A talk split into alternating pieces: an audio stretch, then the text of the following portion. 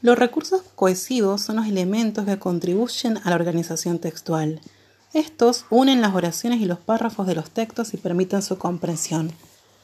Algunos de ellos son la sustitución, que consiste en reemplazar una palabra por otra para evitar la repetición. Para ello podemos utilizar sinónimos, hiperónimos o hipónimos. La elipsis es el recurso de la omisión de algún elemento de la oración. Cuando se suprime el verbo, recibe el nombre de elipsis verbal y cuando se elimina el sujeto se trata de una elipsis nominal. En nuestro idioma es muy común la elipsis del sujeto, es decir, la elipsis nominal. Por ejemplo, en un texto no hace falta que mencionemos continuamente al sujeto.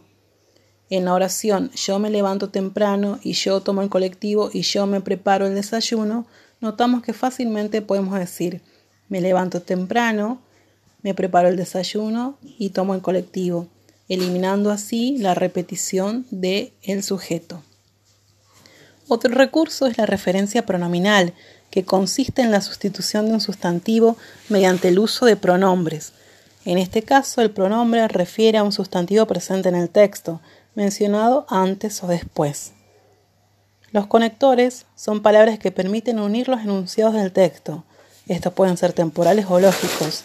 Los temporales se clasifican según el tiempo del relato al que remiten y los lógicos según su función en la oración.